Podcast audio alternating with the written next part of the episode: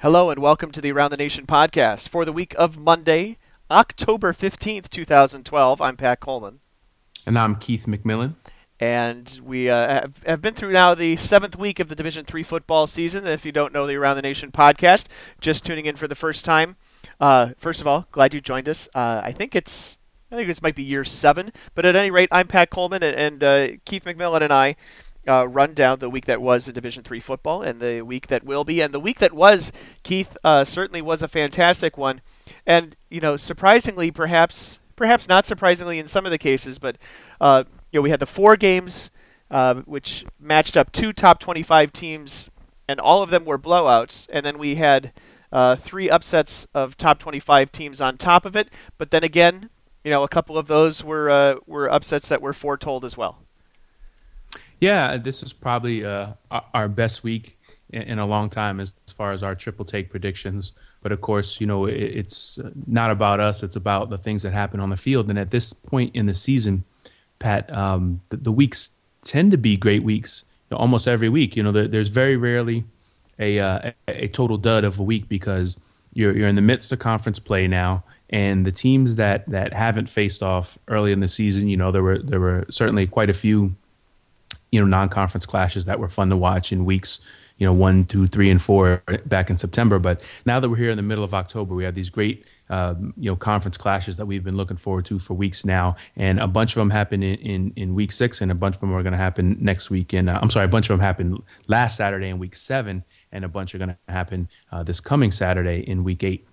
You know i think one of the reasons why uh, some of these upsets were, were easy to foresee, I guess, or you know something that we could look at is because in a lot of these cases there were things that we could see in the recent performances of these teams that kind of, even though the ranking said one thing, you know, the recent trend was perhaps going in the opposite direction. Um, one of the ones I think of specifically uh, is uh, Alfred, Alfred over St. John Fisher, uh, a game in which you know Alfred uh, won 26 to 13. Uh, you know, the guy who's been the the big horse on the ground for them over the last four or five weeks now is Chuck Beckwith, a guy who is, you know, started the started last season pretty deep on the depth chart, got a little bit of playing time, and then uh, you know this year has kind of moved into the forefront the last few weeks with uh, Austin Dwyer being. I guess unavailable, perhaps to take a a, a full load at running back, and, and then on the opposite side we've got St. John Fisher, a team that you know uh, lost its starting quarterback, backup uh, did pretty well until making a couple of uh, errors down the stretch, and then Ryan Kramer comes back in a quarterback for them this week and uh, struggles throwing three interceptions. Yeah, five turnovers overall for the Cardinals, and uh, it was probably something that that we foresaw uh, in the sense that uh, we talked a couple weeks ago, I believe, on the podcast about St. John Fisher. you know, having squeaked by a couple of their early games, and you know, you can't continue to win playing that kind of football. We, we've seen it maybe two times in the in the past 10 years. We call them the the cardiac uh, there was a central season and there was the Del Val season where they kept winning um, you know by the skin of their teeth. But really that's not that's not a recipe for winning football. And when teams are exposing um, things that you don't do so well, you know, eventually it comes back to bite you. And, and on uh, on Saturday, you know, for St. John Fisher, it was the the five turnovers total. Also, uh, Fisher only able to rush for 45 yards, and uh, that's that's real tough. And uh, again, the, you mentioned the emergence too of Chuck Beckwith, 148 yards rushing on on Saturday and two touchdowns, and and that's a probably maybe more of indication uh, that Alfred is not the same team that it was, you know, back in Week One when it lost to RPI. And uh, Alfred has been a team. I think that's that that's you know gone from being on the fringe of maybe the, top 50, maybe being the third team in, in the Empire Eight, to now being a team that has a chance, um, you know, to, to be a playoff team this season. Yeah, they, uh, you know, you mentioned you mentioned the uh, their op- season opening loss to RPI uh, after a, a, week one bye in the second week of the season. Then they beat St. Lawrence uh, beat Buffalo State. That was when they uh, kind of got back onto the radar. Uh, they they handed Ithaca their first loss, but I think we probably suspected that Ithaca's 4 0 uh, start was not necessarily the uh, the strongest indicator. Uh, and then, so obviously they beat St. John Fisher this week. They go to Salisbury next week. then they go to Utica, host Frostburg, and travel to Hartwick to end out the season. They have. Um, if they get through this week, they'll have been through the you know the strongest part of this Empire 8 schedule. Although of course, obviously going to Salisbury is a uh, tall order. Yeah, and and you know Salisbury tested itself early in the season, you know, by playing Wesley, and, and they've now every week it seems like have a tough game in the Empire Eight, and they've uh, been able to, to get through it. Salisbury, though, unlike um, say Mary Hardin Baylor, we've been really impressed with with the crew this year because they're such a run-based team, but they've been able to throw the ball effectively. Salisbury, I, think, is sort of week to week in, in the passing department, and uh, they haven't every week played, you know, been able to throw the ball well to complement that triple option. Uh, but they have been pretty solid on defense, and I think that'll keep them in, in a lot of games. Uh, this Empire Eight, you know, we thought maybe they would run away with it, the the Seagulls, and now I think it's going to be pretty uh, pretty exciting finish. You know, I I would think in a lot of cases, um, teams like that, you know, wouldn't throw if they don't have to. You know, if if the, is the passing game inconsistent because it's actually not performing well, or is it inconsistent because you know, there are weeks where they can just run the ball at people and they don't have to worry about throwing. You know, that's actually a good point, Pat. And, and when I look at the, the, the box scores and the stats, you know, I'm, I'm looking usually at passing efficiency and not looking for those those major numbers. But if they're throwing the ball eight times, are they two for eight? Are they four for eight? Are they six for eight? Are they getting big chunks of yardage, you know, on, on key third downs? Or are they catching teams off guard for, for big plays? Uh, or, or are they just throwing – you know, as we say, just to keep teams honest, just to run a pass play every once in a while, which I don't think is is you know quite as effective. But you do you do make a very good point. There's some teams in Division Three, and and probably more than just Mary Hardin, Baylor, and, and Salisbury on the list. You know, there may be ten or twenty teams that run the ball so effectively that there are some weeks where they don't even need to to bother with throwing it. Or there are teams like uh, like Washington Lee, for example, that runs the ball so well that um, no, it's not that they don't want to throw the ball, but when, when that run game is working, you just stick with it and uh, and go ahead and take your victory. Salisbury with that win against uh, Hartwick, thirty-seven to seven. They have uh, Alfred, Ithaca, Utica, and Frostburg State to end the season. You know, we're getting close to the time of year, Keith, where we can begin to talk about uh, with. We could talk about it obviously from week one if we wanted to, but we can begin to talk with, you know, some actual data behind it firstly about strength of schedule, and secondly about where that might affect a team's uh, opportunity for a Pool C bid. I don't think we're quite there. We probably need another week of uh, you know seeing how conference races play themselves out. But you know th- that very small handful of at-large bids looks like it's probably going to be pretty competitive again this year.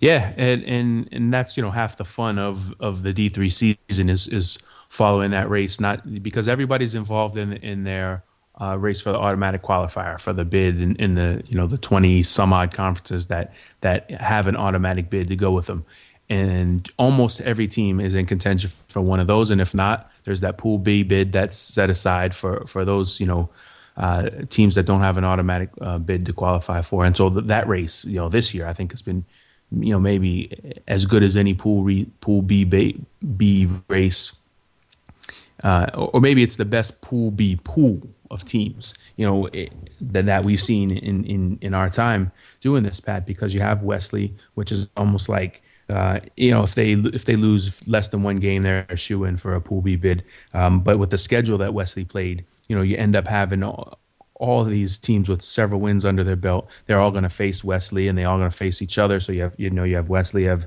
Birmingham Southern, Huntingdon is in the mix. Um, and, and, you know Carnegie Mellon is having a great season from the UAA, so you have to consider them. And it's starting to be a group of teams where if they didn't, if they weren't beating all, all beating up on each other, you might see one of them fall into Pool C and take away an at-large bid. Um, you're right too that this is maybe a little before we really dive in headfirst as but far as the long. playoff talk goes. But yeah, once we get into it, it, it you know, it's the I guess we're stat heads about about this stuff, and uh, sometimes we have to remind ourselves to, to, reel it back and explain to the people who who don't know how the playoff system works. You know that, that it's 32 teams, and uh, there aren't very many at-large bids to go around. And so, even though we spend a lot of time talking about the one loss and two loss teams that have a chance at the the at-large bids, there's really very you know very few of them, and so there there's going to be some good teams, Pat in, in Division Three that you know you finish maybe with eight wins, don't get in the playoffs, and there's going to be some good teams, Pat. When when each week's top 25 comes out at this point in the season, uh, you know you may be seven and zero or six and one, but there's a, there's you know 50 teams that that are, that are you know maybe 35 or something like that that still are undefeated or only have one loss. So uh, what is what seems like a special season is being replicated several places around the country, and you just can't fit them all into the top 25, and you just can't fit them all into the 32 team playoff field. Yeah, so there are 24 automatic bids this year. Uh, in the past, there have been 25, but the Southern Collegiate Athletic Conference broke up. Um, two of the teams, two of the football programs anyway, are still under that banner, and the other five are playing in a new conference called the Southern Athletic Association because that conference has just five football teams, and also because it's new. It doesn't qualify for an automatic bid yet, so they uh, lost that automatic bid. Um, so those are the tw- those 24 conferences have automatic bids, and you can find that link on our site under uh, under contact. There's a section called frequently asked questions. Go there. Um, if you're not in one of those 24 conferences, you are in that pool B that we keep talking about. That's uh, you know the remaining handful of true independents uh, the Southern Athletic Association, the University Athletic Association. Um, I don't think I'm missing anybody. Uh, and then everybody else, uh, and, and that's one bid set aside for them, one bid for the Pool B teams. And then the other seven are at large for any of the you know 200 schools that didn't get one of the previous 25 bids. So that is what everybody's battling for nationally across the country. They are not uh, given out on a per region basis uh, since this uh, system came in back in 1999. That uh, no longer is, is the case. There's no longer a guaranteed certain number of teams from each region to go to the playoffs. So you're really competing out there. If you're, let's just say, for example, hypothetically, you're Bethel, uh, and you are you know hoping about your at-large uh, hopes after this past week, then you are looking at yourself against the second place team in each of the other 23 conferences that have automatic bids, bids you know, give or take, basically. Anybody that has one loss or two losses, at least someone you should be looking at over the next couple of weeks. Yeah, and and that sometimes can be a very large group at this point in the season, Pat. Week seven, week eight, there are a lot of teams who still have playoffs on the on their minds, and so we'll get you know questions tweeted at us or emailed to us about uh, are there two lost teams that still have a chance? And technically, the answer is yes, but there are so many teams that are still in it right now, and that's you know that's part of what makes the D three season exciting. But it also means that you know bottom line, team needs to keep winning you know, it, it, it's it's nice to be ranked right now. It's nice to be in the playoff mix right now. But we've seen it over the years, Pat. Teams that are in great shape, you know, in week eight, lose two out of their last three, or lose their last two games, and they're right out of the playoffs. I mentioned Bethel because I want to talk about them next. I was at the Bethel St. Thomas game on Saturday, and um, you always just surprised at how uh, thoroughly St. Thomas handled Bethel, uh, especially defensively. You know, in the uh, in, in the first half, uh, Bethel took just 16 snaps on offense the entire half. They had the ball for seven and a half minutes. Uh, the Tommies were able to move the ball pretty methodically on the ground. They had their defense rested. In the third quarter, the third quarter was the one quarter where it was competitive.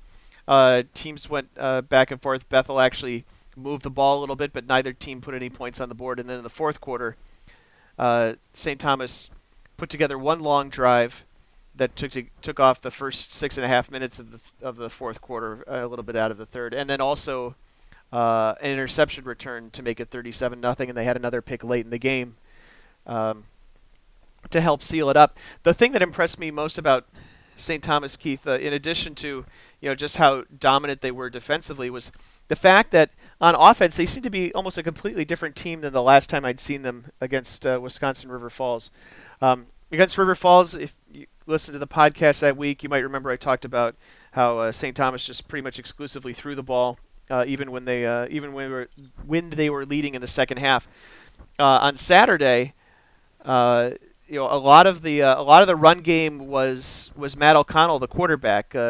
I, some of it is designed runs, some of it is you know him pulling the ball down and trying to make something out of you know, out of a out of a, a pass situation that didn't work. But he ended up with uh, 20 carries for 89 yards, and the rest of the team, the rest of the running backs running straight up the middle, did not, uh, or or you know, uh, between the hash marks, didn't really have a whole lot of effectiveness to them.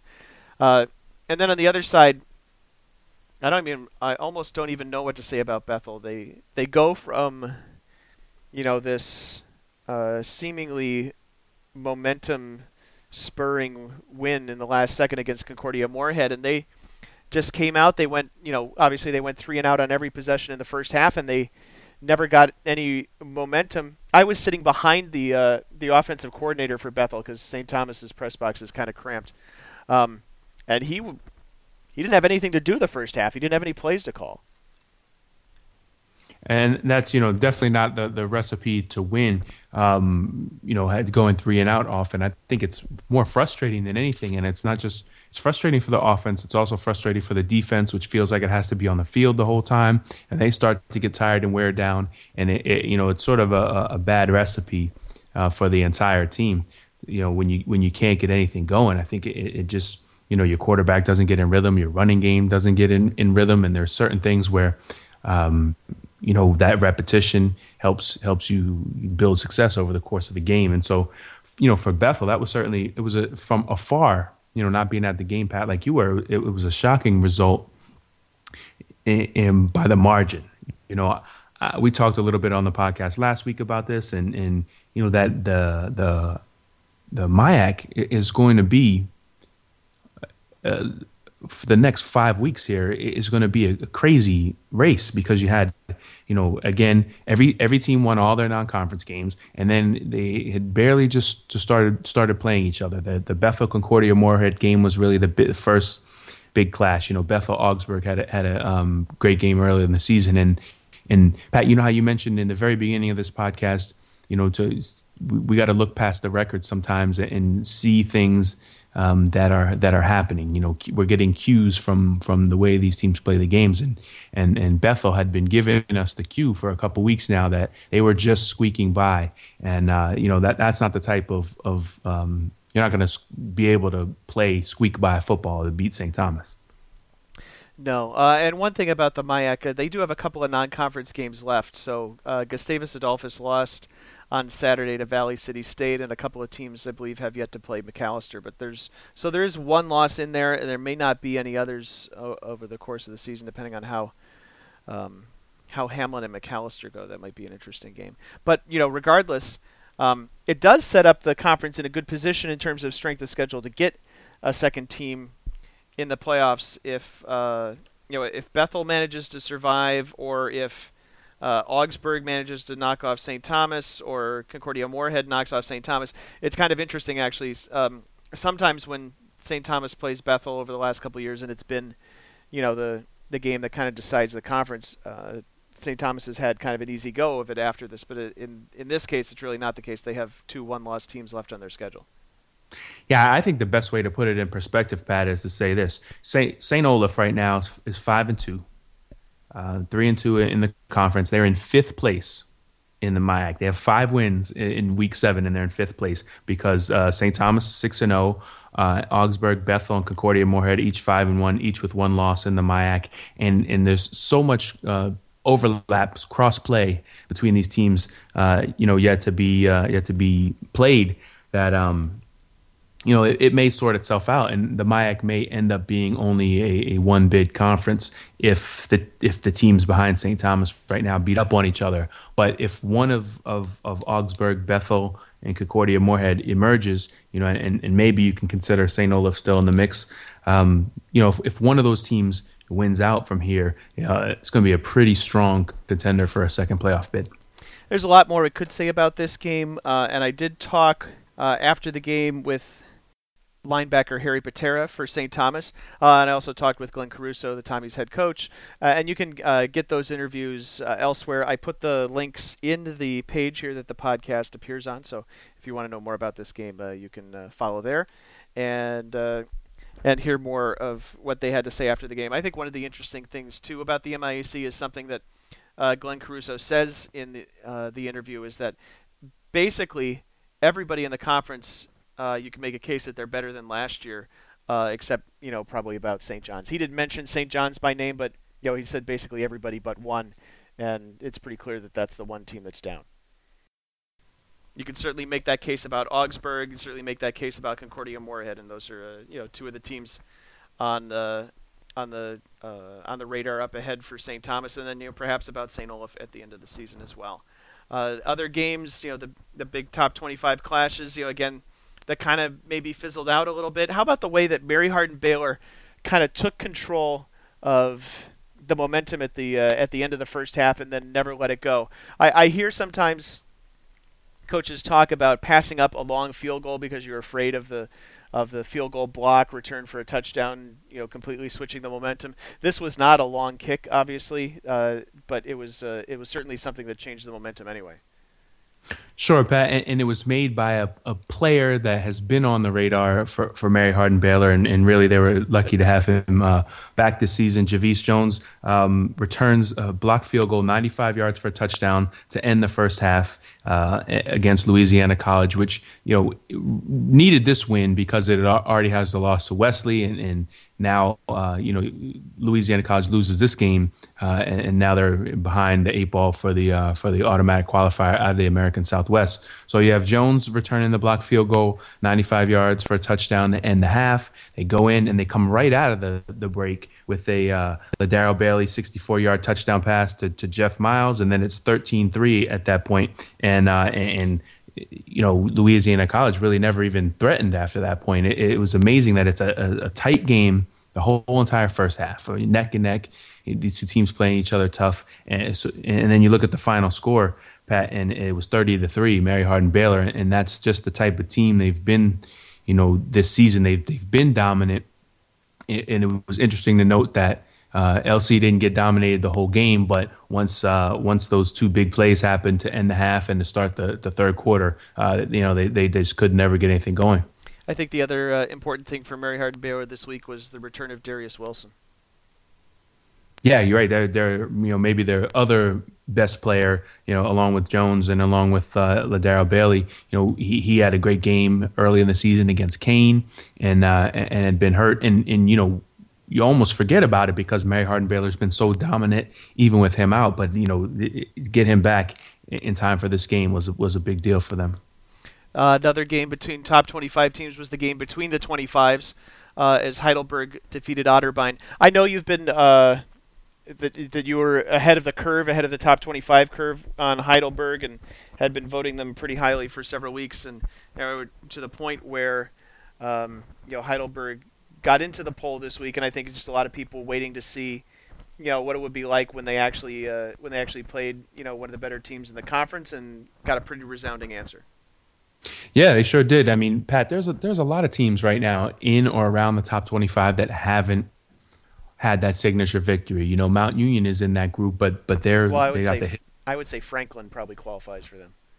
Uh, there, Franklin is in that group. I would say uh, Illinois Wesleyan, maybe maybe Coe because the, the you know that conference is, is down this season. Um, there, there's certainly a handful of teams that have good records. Waynesburg, um, you know, have good records, but don't have a, a, a, signature victory. And so voters tend to, you know, with Mount Union, you can lean on the history, you can lean on how dominant they've been. You know, they nobody's scored on them since week one. You can chalk that up as a pretty good team, but for some of these other teams that don't have the the history, you know, like Heidelberg, I think it takes time for voters. They, they want to see a a win and a convincing win over another good team. And and Otterbein, I think, was a little bit of, of a surprise with their five and zero oh start. You know, they they uh, they have a, the great wide receiver in Trey Fairchild, but we weren't expecting them to, to come out of the gate undefeated and and um, that five and five and zero oh start made this game a, a, big showdown. And Heidelberg was convincing in the victory. Uh, got 109 yards rushing from Cartel Brooks. Um, but but I thought the more impressive thing was the defense holding uh, was shutting uh, Otterbein out.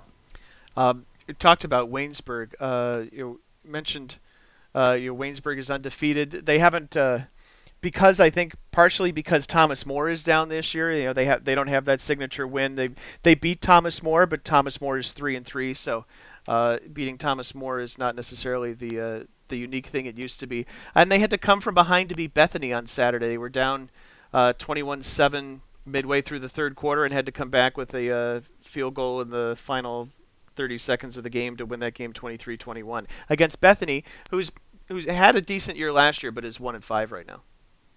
And that's the sort of thing, Pat, where you say, you know, great teams, if they do that once, you, you give them credit. You say well, they did a good, you know, they hung in there and they won the game the way they had to. It's okay to win ugly every once in a while, but if teams start doing that uh, frequently, you know, we kind of take it as a sign of, you know, bad things are eventually going to happen. Kind of what we were talking about with St. John Fisher.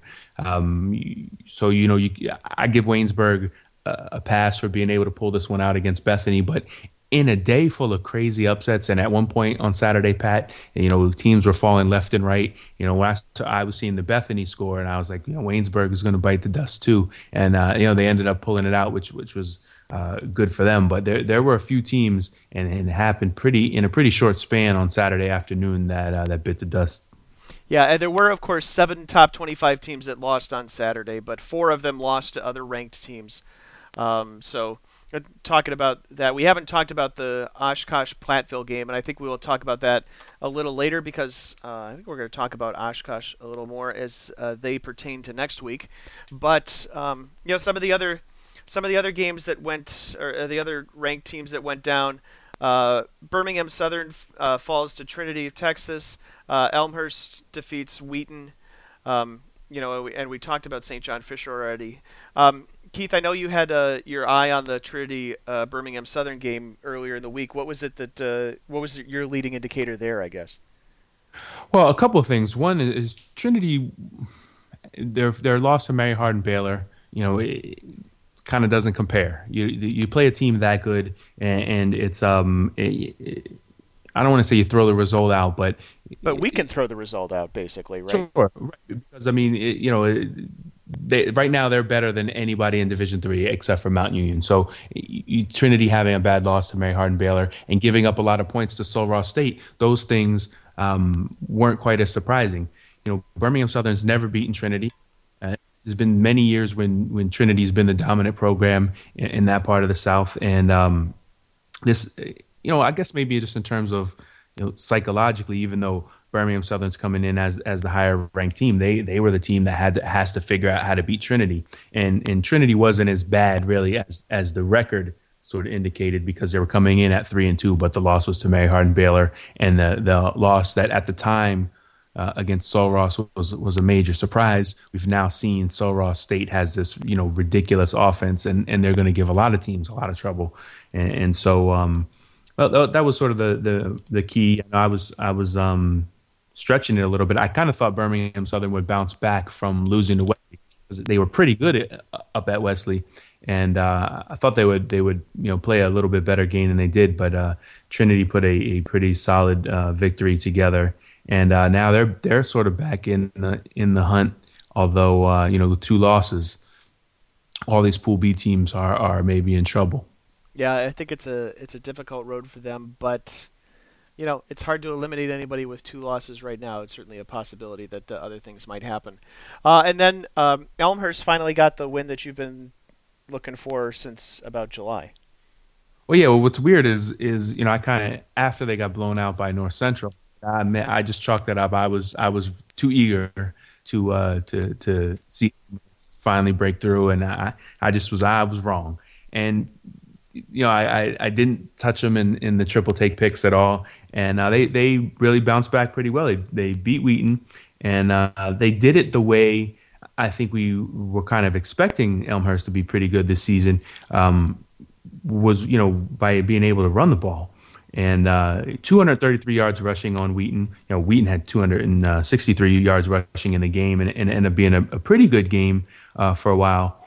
Um, you know, at, one point late in the fourth quarter is a 20, or in the third quarter is a 24-21 game, and Elmhurst actually got a big interception return after they'd taken the lead um, to, to put a little breathing room in that game uh, and make it 35-24. Wheaton still scored uh, early in the fourth quarter, and then that fourth quarter, you know, was, was back and forth uh, the whole game, and Wheaton was able to, and Elmhurst, excuse me, Elmhurst was able to hang on, and uh, you know, for them really all, all we know about Elmhurst at this point is is Scotty Williams and some of the things they've done on offense and to hold to, to keep Wheaton off the scoreboard for the last 14 and a half minutes of that game, you know, said something about the defense they have there too.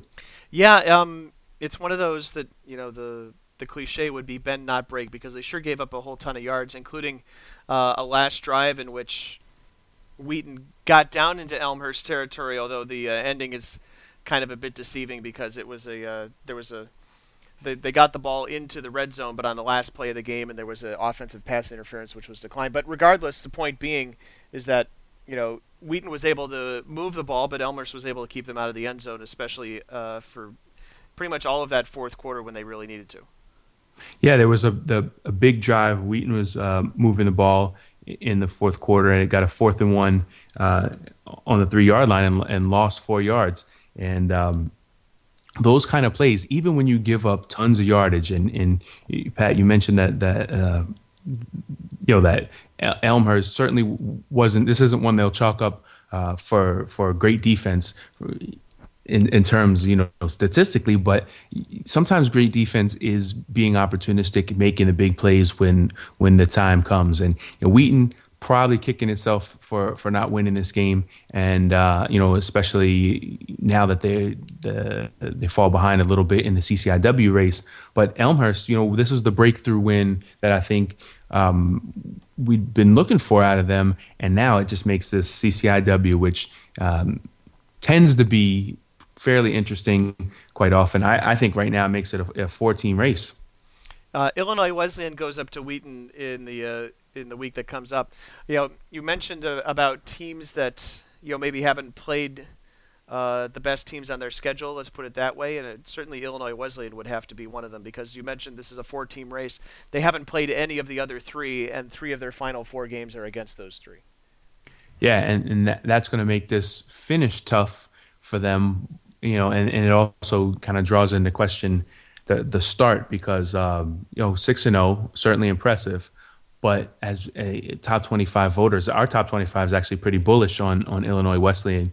Me personally, I, I still want to see that win against a Wheaton, a North Central, Elmhurst, somebody else who who, who really will give you a, a, good test. And you know, Illinois Wesleyan hasn't beaten a team right now with a winning record. Uh, they had the the the one point win that they survived against Millikin. You know that. Uh, not, I'm not saying that's a bad thing, but the six and zero oh before I would push them into the top ten or fifteen. I did put them on my ballot this week, the Titans, but um, before I would push them really high up there, I'd like to see them uh, beat one of these other teams in the CCIW. And right now, you know, North Central looks like the the best team in, terms of who they've the competition that they've played, and, and, to be five and one at this point. But there's no guarantee that that it's going to be North Central. I think Elmhurst is, is still in this thing, and uh, you know Wheaton right, you know, one game back right now. This is the type of conference where if you fall a game back because these teams have to play each other, uh, you know, there's four of them. Just like we mentioned, there's you know four or five teams in the MIAC that's in that's in contention. I, I think this is one of the conferences that could have a different leader uh, every week as we finish this thing out. And Illinois Wesleyan has uh, we mentioned they all they have the three teams to play.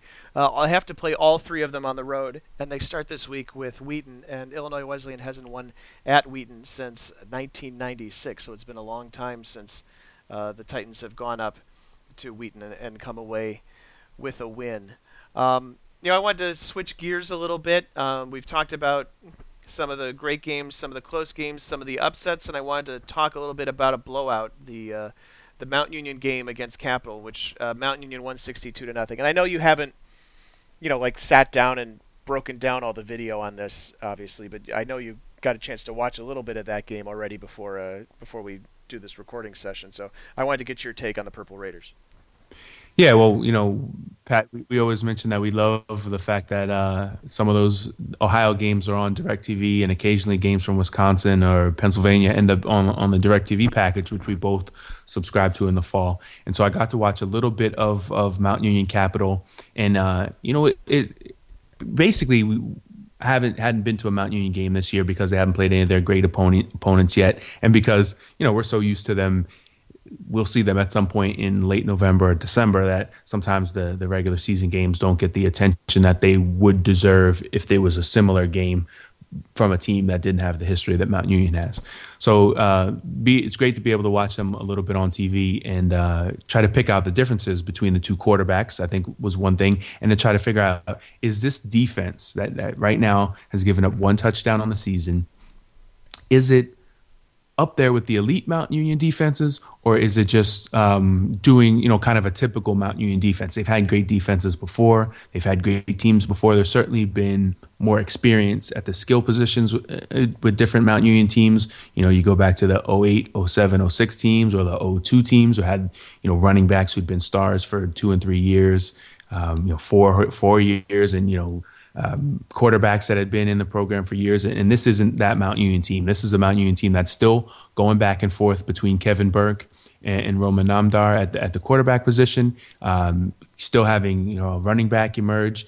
Uh, TJ Lattimore had a pretty good game uh, on Saturday, and so you know to, to, get a to be able to see that a little bit was, was good. And the, the big observation I came away with um, for the short part of the game that I did get to watch. And, and Capital wasn't very competitive, and so it makes it kind of hard to evaluate. But uh, Kevin Burke throws a nice ball, but he's also very mobile, and he he got out and uh, he ran a touchdown in at one point in that game on Saturday, and so you see why they like him. We, you know, you and I saw uh, saw Namdar. He had that just that took that one snap in the Stag Bowl and showed his speed, and um, you know he's a he's a weapon as well. But I think Mount Union, it's going to sound weird to say this, but I think they're kind of rounding into form offensively. The defense is, is total, you know, midseason form. Man. They're they're uh, they're they're good good rush off the edge. They're great against the run. They make you know I, I thought they made Capital um, look slow and, and ineffective.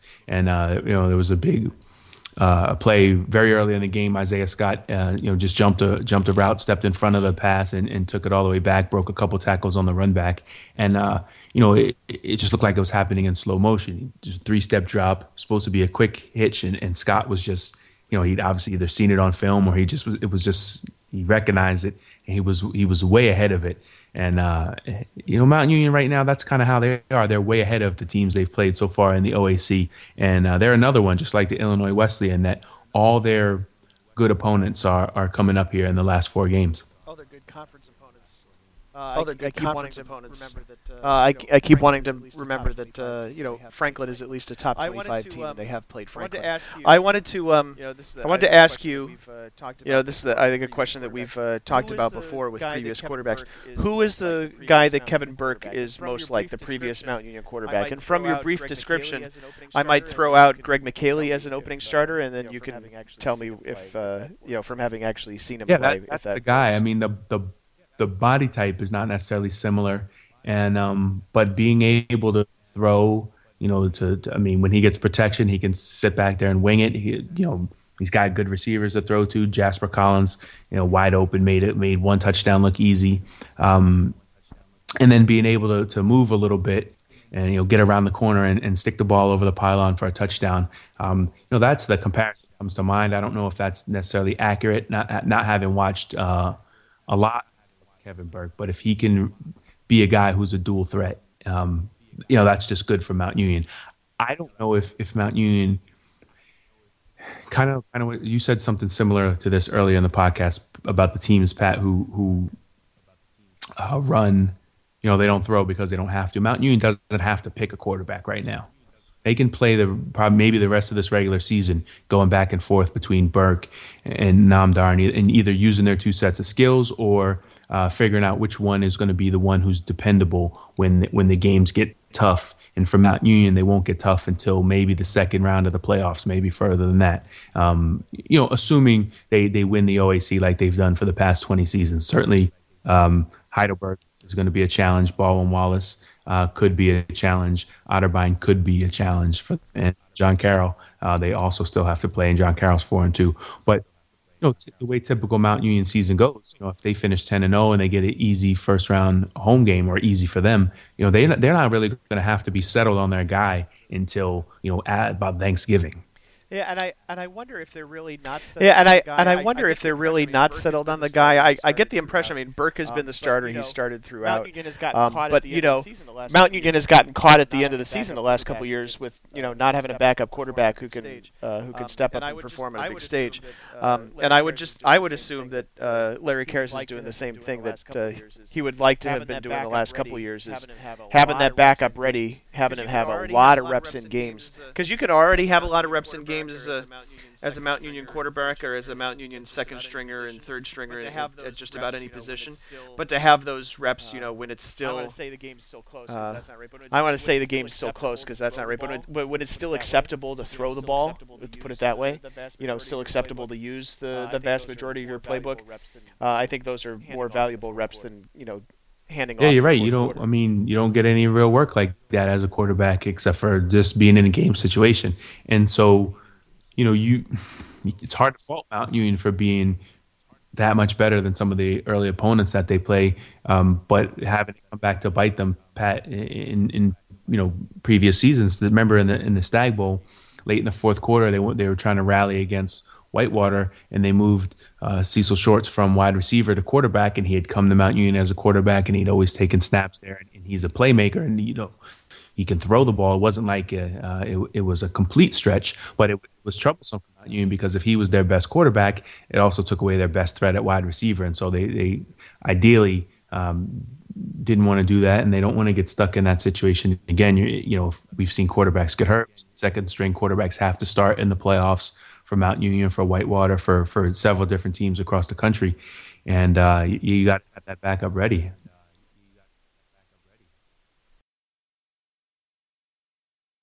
Pat, you know the other thing that that stands out from watching uh, a little bit of that game is that you know it's such a shame what's happened to the capital program you know because they, they weren't very good against mount union. And uh, it's weird they come out for warm-ups the guys look to be about the same size you don't see the mount union you know if you, if you look at the two football teams they kind of look similar uh, but they, they just don't play at the same speed. And, and it's such a shame because capital was you know six years ago maybe seven years ago five years ago uh, uh getting ready you know was a program on the brink a, a team that was um, getting ready to be a perennial top 25, top 10 team. Uh, I finished as high as number three in the rankings one year. Uh, you know, under Jim Collins, I thought they were they were really going places, and um, it's a uh, it, it would have been nice for for Division three as a whole too to see a team in the conference consistently challenge Mount Union, and, and uh, Capital did it for a couple years. They, they weren't able to get over the hump, but um, but it, it looked like it had the makings of a big rivalry, and, and it just on Saturday it was nothing of the sort. You know, it was over by halftime, and uh, you know it's just kind of a shame, I guess. Yeah, you know the thing I've I've heard about Capital over the last uh, might be four years, three or four years now, is that it, it just seems like you know there's been a, a, change at the top or somewhere higher up in the administration where athletics is not getting the uh, I don't know if they're not getting the resources or not getting the respect, or the school's just not as interested in athletics as it used to be. But uh, I don't think it's just football that's struggling. I think you could probably point to some other sports that are struggling as well. But I think the other thing to consider too is that, um, you know, Capital wasn't very good before Jim Collins got there either. You know, they they really struggled uh, before him, and in the end, you know, maybe it's not too surprising that they that they struggled after him. Uh, he got obviously some some great kids in there, some great uh, you know uh, some great Division three football players. Um, you know, but he moved on to Division two, and, and since then, you know, the program just hasn't been the same. And whether he saw the writing on the wall about the administration and got out, or whether you know those two things are independent of each other, um, you know, the fact remains is that uh, Capital is really not competitive in football right now. Yeah, Pat, and we've seen in a couple different places where um, you know the coach leaves and the program changes and it, it, sometimes it's about the coach you know it really is like as much as you, it's about the administration and the school the players that they can recruit you know and all that sometimes it really is about the coach you know rowan is a good example of a program that it's still a good program but it, but K.C. Keeler had it as championship level program you know a stag program Um, and and now it's just one of the better programs in the NJAC. You know, occasionally can make the playoffs, go nine and one or something like that. But it's it's not the same without K.C. Keeler, and, and he's gone on to Delaware and turned Delaware into you know a championship program at that level. So uh, sometimes it is about the coach. Sometimes you know Delaware Valley. G.A. Mangus, remember he kind of revived that program from the dead, and and was a very engaging personality and, and you know kind of a, a, coach as star type of guy in Division three. But that program's been able to sustain it a lot better than than some programs uh, are able to when their coach leaves. So maybe that's part of what's happened at Catholic too. Is that um, as much as it's about having good players, and they certainly had you know, we're fortunate to get Rocky Pentello, uh, Pentello, who was a transfer from Toledo, I believe, and to get the Hausler twins at the time. You know, sometimes um, it's it's a perfect storm uh, uh, and, and the coach is the guy that stirs it all up. And once that guy is gone, it um, you know it, it's hard to sustain. Keith, I think that last time you actually said Catholic instead of capital, but actually I think that works too. Ah, yes, Capitals has uh, ha- Catholic has has uh, had its share of coming and going as uh, as coaches too. So, so uh, we won't go, we won't go off on that tangent right now. no, not 45 minutes into the podcast. We uh, we have actually you know other top 25 games that we haven't even talked about. For example, uh, you know always uh, and every week there's this whole slate of blowouts and. If we don't talk about your team, it's because you won 69 nothing or 58-17 or 45 to 10. Um, but you get the picture. Maybe those numbers sound familiar to some of you people. Uh, 54 to 14. Uh, congratulations to Linfield, though they uh, clinched their 57th consecutive winning season, continuing to extend their record. Um, the other game between top 25 teams, and kind of segueing a little bit into next week, although we still have more of Week Seven to talk about. The Oshkosh Platteville game, in which um, you know it, again is a game that was you know close for a little while. It was a, a one touchdown game, but only for the first 22 minutes or so of the game, and then uh, Oshkosh kind of took it from there. And this is you know, week one of the, the, Oshkosh coming out party. If, in all seriousness, if, if they are uh, a top 10 program and, and as, as good as they right now believe they are, you beat you had, they had to beat Platteville, and they have to go next week uh, and, and beat uh, Wisconsin Whitewater. They got the great quarterback, we all know that, but the the defense was also impressive on Saturday, holding Platteville. You know, Platteville down to its the third quarterback, or you know, having having injury issues, but really wasn't having any trouble still moving the ball. Um, and Oshkosh played a big game defensively. Yeah, uh, you know, the, the the week I saw Platteville, of course, Platteville struggled to run the ball at all. Uh, but you know, they're not the first team to struggle to run the ball on Wisconsin Whitewater. Uh, Hank McIver had uh, 17 carries for 92 yards. That's pretty decent for him. But you know now you know Platteville's in a situation where you know they're still ranked, but um, you know they've lost two games, and it, it's really as we mentioned, it's it's kind of hard to get in the playoffs at that rate. Um, and I would think more so for Platteville if if they uh, if they finish out with two losses, and and Oshkosh and Whitewater don't lose to anybody other than each other. Um, you know, Platteville would be sitting back there as a uh, potential third team from the WIAC, and that's something that doesn't happen very often either, even less often than getting a two-loss at-large team. Sure, it was just a one year 08, I believe it was, where Empire Eight got three teams in the playoffs. Uh, we I don't think we've it's uh, it's ever been done um, before then or after that. But so much of the the at large bids too, when you're the two loss team, is dependent on what happens to all the other at large teams. And we've had years when so many teams lose in week 11 that you, you bring a team um, that had that had no chance, you know, going in, or you figure they're they're like the 10th team down the list on the Saturday, the final Saturday of the season, and then the nine teams in front of them all lose, and then all of a sudden they move up and, and they're the last team in the playoffs. It can happen. You know, Platteville clearly has to continue to win the rest of its games, and and you know one of the big reasons they weren't able to win uh, against Oshkosh was was uh, having a couple turnovers, a couple interceptions from uh, from Bryce Corrigan, whereas Nate Wara he uh, played a pretty clean game. You know, the the numbers weren't overwhelming, but when you're 15 of 21, three touchdown passes, no interceptions, uh, that's about as, as as clean a game as a quarterback can play. And sometimes that's all all uh, really requires the quarterback to make good decisions, make quick decisions, and not be careless with the football. Yeah, I tell you. Um, I've already seen Whitewater play three times this this season. I'm really giving serious consideration to driving down to Whitewater on Saturday because now we're talking about number five versus number ten, and if it's uh, if it's Whitewater, if Whitewater loses, that's a Whitewater elimination game. I would have to think because that would be, well, maybe it's not. I, I, guess I shouldn't quite say that, but it would be two overall losses, and if one of them's out of region, maybe that's not as big a deal, but maybe it is. Yeah. A- anyway, my point being is that that's yet another great game that's within reasonable driving distance of me, although six hours is kind of far to go for me.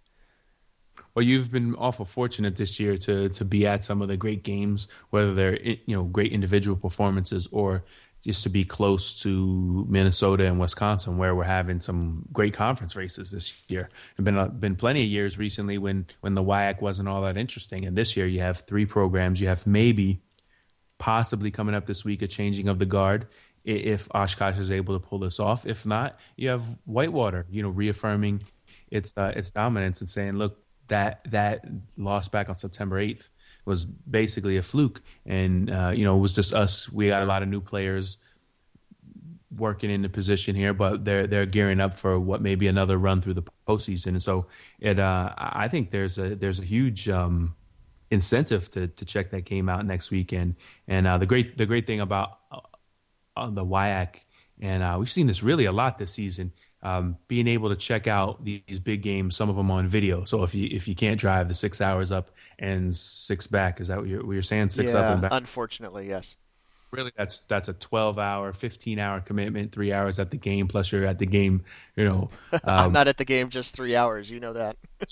you you you you're staying for interviews afterward, and then you're updating the site. You know, that's a serious commitment. Some of these, uh, we've been really fortunate this season, I think, and uh, I, I, salute the, the D three schools who are getting on board with uh, with UStream or whatever video service that they use because uh, it's been been great to be able to jump from game to game on Saturday and uh, and, and you know you, we always we always complain about this. We can't be you know, if there's 239 teams, that means at least there's 120 game sites on a Saturday. We can't be all those places at once, but it, you know, if we can check out a handful of the the, the big teams in Division Three uh, by video, uh, that's great. And then if there's a game that uh, that we weren't really didn't, you know, maybe was just kind of on the radar a little bit, and then it starts getting wonderful. You can you can kind of dip in on it and check out the uh, the the crazy occurrences. Yeah, you know, it used to be, uh, and, and, Whitewater has a, a great video production, uh, so it probably makes sense for me to stay home and watch that. Uh, you know, it used to be that we would have to go, and if we wanted a big game to be broadcast on the internet, uh, even just audio, we had to go and do it ourselves. Uh, and we used to do, uh, you know, this is more than a decade ago now, but we used to have a D3Football.com game of the week, and one of our promos for that, for that package uh, talked about Texas style shootouts, and we certainly had one of those on Saturday, um, which you know set uh, you know, nearly set some Division three records. Uh, it was three points short of the highest combined uh, point total, and we're talking about, of course, you mentioned Sul Ross State earlier. That uh, Sul Ross State defeated Texas Lutheran by the score of 70 to 65, which, as uh, our good friend uh, at Smed Indy on Twitter pointed out was a higher combined score than either of those two schools' men's basketball games last year. Yeah, and and Pat, this game started out. Um, it was one that I mentioned in Triple Take as possibly being a epic shootout, but in the beginning of the game, only one team had the bullets. And uh, it, it, was Dominique Carson having the game of his life for Sul Ross State. And in the first 30 seconds, he has a 70 yard touchdown run. He has three touchdowns by the uh, end of the first quarter. He's uh, six by halftime. He, he's he caught an 83 yard touchdown pass. he had a 70 yard run. He had a 53 yard run. Just literally the game of this guy's life. Um, and then Texas Lutheran isn't doing a whole lot either. But they they had a uh, they they started getting it together in the second quarter. They end up having a guy in Cameron Peavy who uh, who caught four touchdown passes in this game, and uh, you know he was by far not the the biggest indiv- individual star in this game. Sul Ross has had a great offense all season, and they they jumped out to a 28 nothing lead. They extended it to 42-17 at one point, uh, 63-30 at the end of the third quarter. Uh, it's actually it's actually 63-24 at one point. All right, um, with uh, four and a half minutes to go in the third quarter of this game, and then Texas Lutheran gets rolling, and uh, they. they um, they had a couple quarterbacks playing this game. Brent Peavy was playing for a while, and then Trenton White came into the game, and uh, he he started. He was responsible for a lot of the comeback. Um, Texas Lutheran, this is ridiculous. They scored 35 points in the fourth quarter and did not win the game. It went from 63 30, started getting interesting. At the time I picked it up, I believe it was 63 44, maybe 63 51. I, I started tuning in. Uh, Texas Lutheran down the field, get the ball back down the field. They cut it to 63-58. It's a five-point game, and, and so they've at this point have scored um, five, four unanswered touchdowns to make what was a blowout to, into a five-point game. And as soon as, literally, as soon as they get it to a five-point game, Dominique Carson for his uh, eighth touchdown of the day, a 63-yard touchdown run, basically, you know, untouched to to extend it back to a 12-point lead for Sul Ross State. But Texas Lutheran still wasn't done. Three three minutes forty one seconds left. They end up driving down. Um, you know they had their last chance. They punted away, but they got the ball back. Was able to uh, to score with uh, twelve seconds left to cut it back to a five point game, 70-65 at this point. Uh, didn't get the onside kick. Great onside kick from that that All American kicker at Texas Lutheran, Alan Kane. High bounce, bounces over the Sul Ross guys, and the the Texas Lutheran guys just couldn't get their hands on it. But the Sul Ross guys were offside, so this is like the game that will never end. And um, they got another shot at the onside kick. They did not get it. Sul Ross kneels it out. They scored 70 points, and yet they they had a guy that had eight touchdowns, and they were sweating at the end of this game because their defense couldn't stop anybody either. Dominique Carson, 22 carries for 319 yards and six touchdowns, 14.5 yards a carry. Um, you know, the the guys who uh, who came into this program this year uh, as, as, transfers have really had a, a, huge, huge impact for them. Yeah, I mean, uh, you know, AJ Springer, the quarterback, was you know threw a bunch of touchdown passes. Uh, uh, Dominique Carson, as you mentioned, ran for six of them uh, on on Saturday, but you know late in the game, uh, well, at, definitely at different points during the game, you know, Sul Ross had to pass, and uh, you know a lot of the damage was done on the ground. But Carson, he had uh, 99 yards receiving and two receiving touchdowns as well. So um, Sul Ross, I, I, tell you what, this does for them.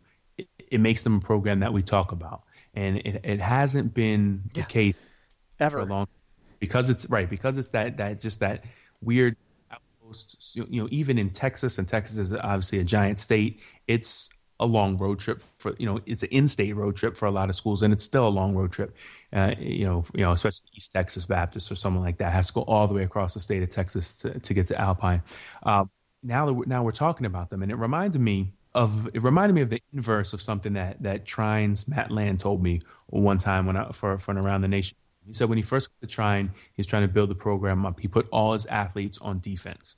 And the purpose of doing that was to keep the scores close so that when they go out recruiting the next year, they say, look, we got a great defense. We just need to recruit some offensive guys. And, and, and they say, look, uh, you know, we're only losing 20 to 7. We're close. We're, we're right on the brink. You know, we just, we just need a you know a couple a couple more good recruiting classes and, and ended up working out for them. Trine you know who became a top twenty five program, uh, dominated this conference for a little while. Uh, for in this case, and maybe in Texas Lutheran's case, it seems like all the athletes on the team must be on offense because I, I, don't understand how you can score 70 points and give up 65 points, you know, or, or, vice versa. You you got the talent to score 65. You got different quarterbacks throwing, you know, multiple touchdowns. Trenton White didn't come into this game until the fourth quarter, and he had four touchdown passes, five passes um, for for Texas Lutheran. So they have all this talent uh, there. You know, why can't they find some guys to to cover? Yeah. Um, I think that uh, Stevenson is another uh, instance of a of a young program which put a lot of its athletes on offense, and they were able to compete and be exciting in terms of shootouts. It, it's it's your choice. You know, you uh, like you laid it out. You either you you put guys on defense and you keep games uh, low scoring and short, or um, short, low scoring and close, or you put them on offense and make them exciting and try to sell your program that way. Yeah, and you know, again, it, it puts your program on the radar. We're talking about Ross State and Texas Lutheran right now, kind of middle of the pack teams in the American Southwest, which we otherwise wouldn't be talking about, except that they nearly broke the record that Brockport State and who am I? Hartwick set in an ECAC game um, a few years back. 70 68 is the record for points in a game.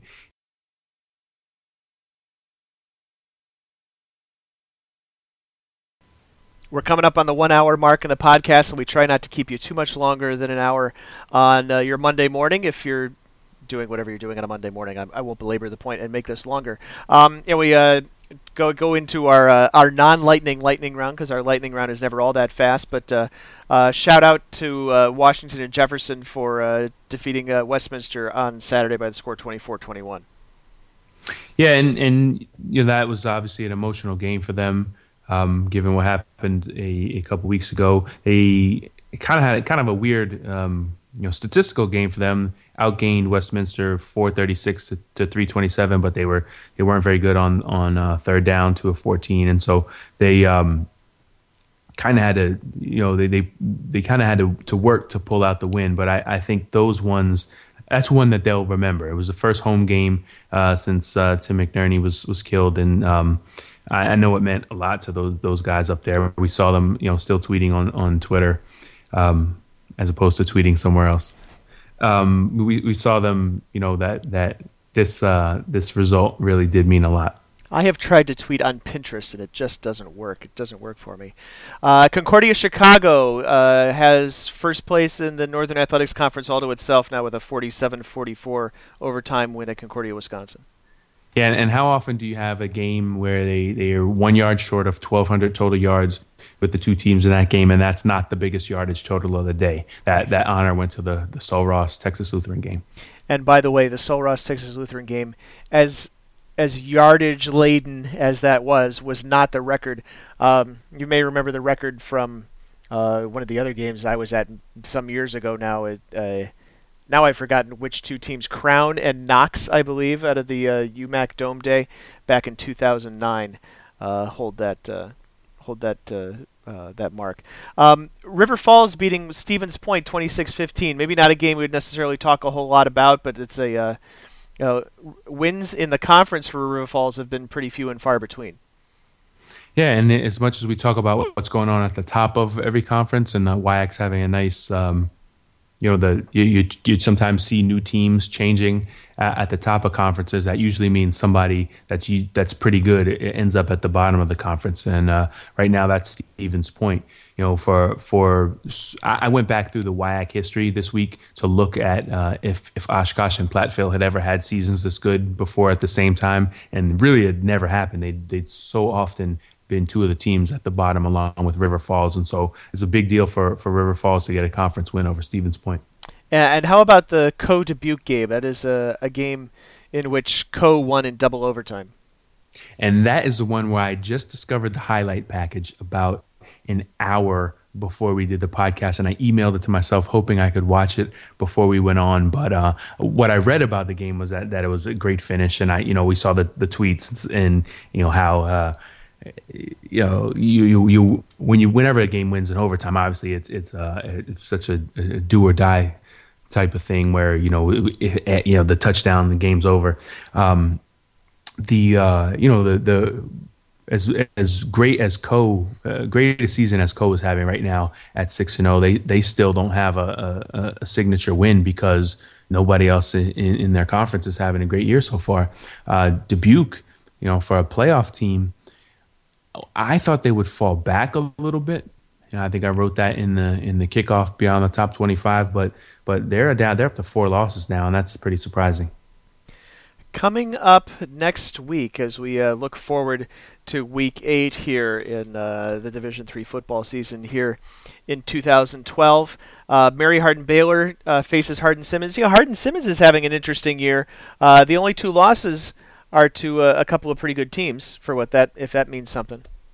Yeah, I, there really are a bunch of teams like that, Pat. And I just just noticed uh, Hardin Simmons um, when I went through the poll stuff this week. I said, you know, there there they are, right? They're four and two again. There are a bunch of teams that have two losses to uh, to you know ranked teams. Uh, Platteville, you mentioned earlier. Uh, Pacific Lutherans on that list. You know, they, they lost to Cal Lutheran in Linfield, uh, Birmingham Southern, and, uh, and Louisiana College we mentioned earlier in the in the podcast. But yeah, Mary Hardin, Baylor Hardin Simmons, always always uh, uh, a great rivalry game. And Hardin Simmons has control of its own destiny in the American Southwest Conference. They are unbeaten at 3 and 0, along with Mary Hardin Baylor. Uh, we mentioned, of course, uh, number five Whitewater is hosting 10th ranked Wisconsin Oshkosh. Uh, sixth ranked Wesley's barnstorming continues. They go all the way out to the Bay Area of San Francisco, where they play Menlo. Uh, mentioned Alfred and Salisbury. That's now a game between top 25 teams. Uh, St. John Fisher hosts Ithaca. Hobart goes to RPI. RPI pretty much ruined Hobart's chances at getting a good first round playoff draw last year. Uh, Hobart ended up having to play Linfield pretty much, I would think, primarily because RPI beat them last year. Hobart uh, Wesley game was a probably one of those games where if you get you know matched up against a Centennial team or something like that, you have a much better chance of winning than you, than you do at Wesley in the first round. But you got to you got to take care of business during the season, and so far this year, Hobart's done that. You know, they really. Um, haven't played many close games, if any. I can't even think of one off the top. RPI, I think, is the more curious team in its matchup. That's a team that we haven't talked about much because their their results haven't been big game, big games at the time they're played. But looking back, beating Alfred 24-6 on week in week one is a big deal for RPI, and then their loss to uh, Merchant Marine kind of in, in, the end of September is a little curious now. But RPI is five and one, and uh, I, have been maybe guilty of thinking Hobart's going to run away with this thing, but there's definitely no guarantee that's going to happen.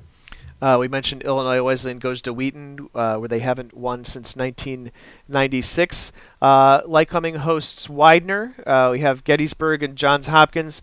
Louisiana College makes the long trip to Sul Ross State. Uh, I think that's a. I, I don't know if they fly that route. I know Mississippi College flies when they go to uh, Sul Ross State, and Louisiana College is almost as far. Uh, how about Rowan, Cortland State? Cortland State finally getting back onto the radar of the top 25 voters a little bit this week, and this is a obviously a huge game in terms of the NJAC playoff race. Is there are three teams still undefeated in the conference?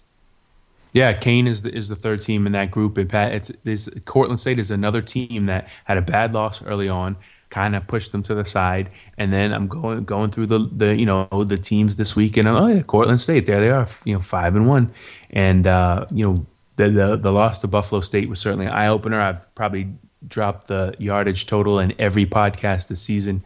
Uh, the, the 706 yards that Buffalo State ran up on them in that 49-31 game in Week One, but Cortland State's been good since then, and uh, Rowan been pretty good themselves. They were off this past week, but they're another they're a team now where you, you Rowan is undefeated against D three. You can almost ignore the Merrimack result for Rowan and uh, and and pitch this as a, a game. You know, maybe for the for the NJAC title. Although Kean probably will have something to say about it and a bunch of other games going on uh, the rest of the week as well. But uh, we will uh, sign off and remind you that. Uh, oh, one other thing, of course, you mentioned highlights of uh, Dubuque and Coe. And of course, if you scroll down to the bottom of this page, if you're on the podcast page, you'll see the uh, list of highlight packages and the D3 reports from this past week.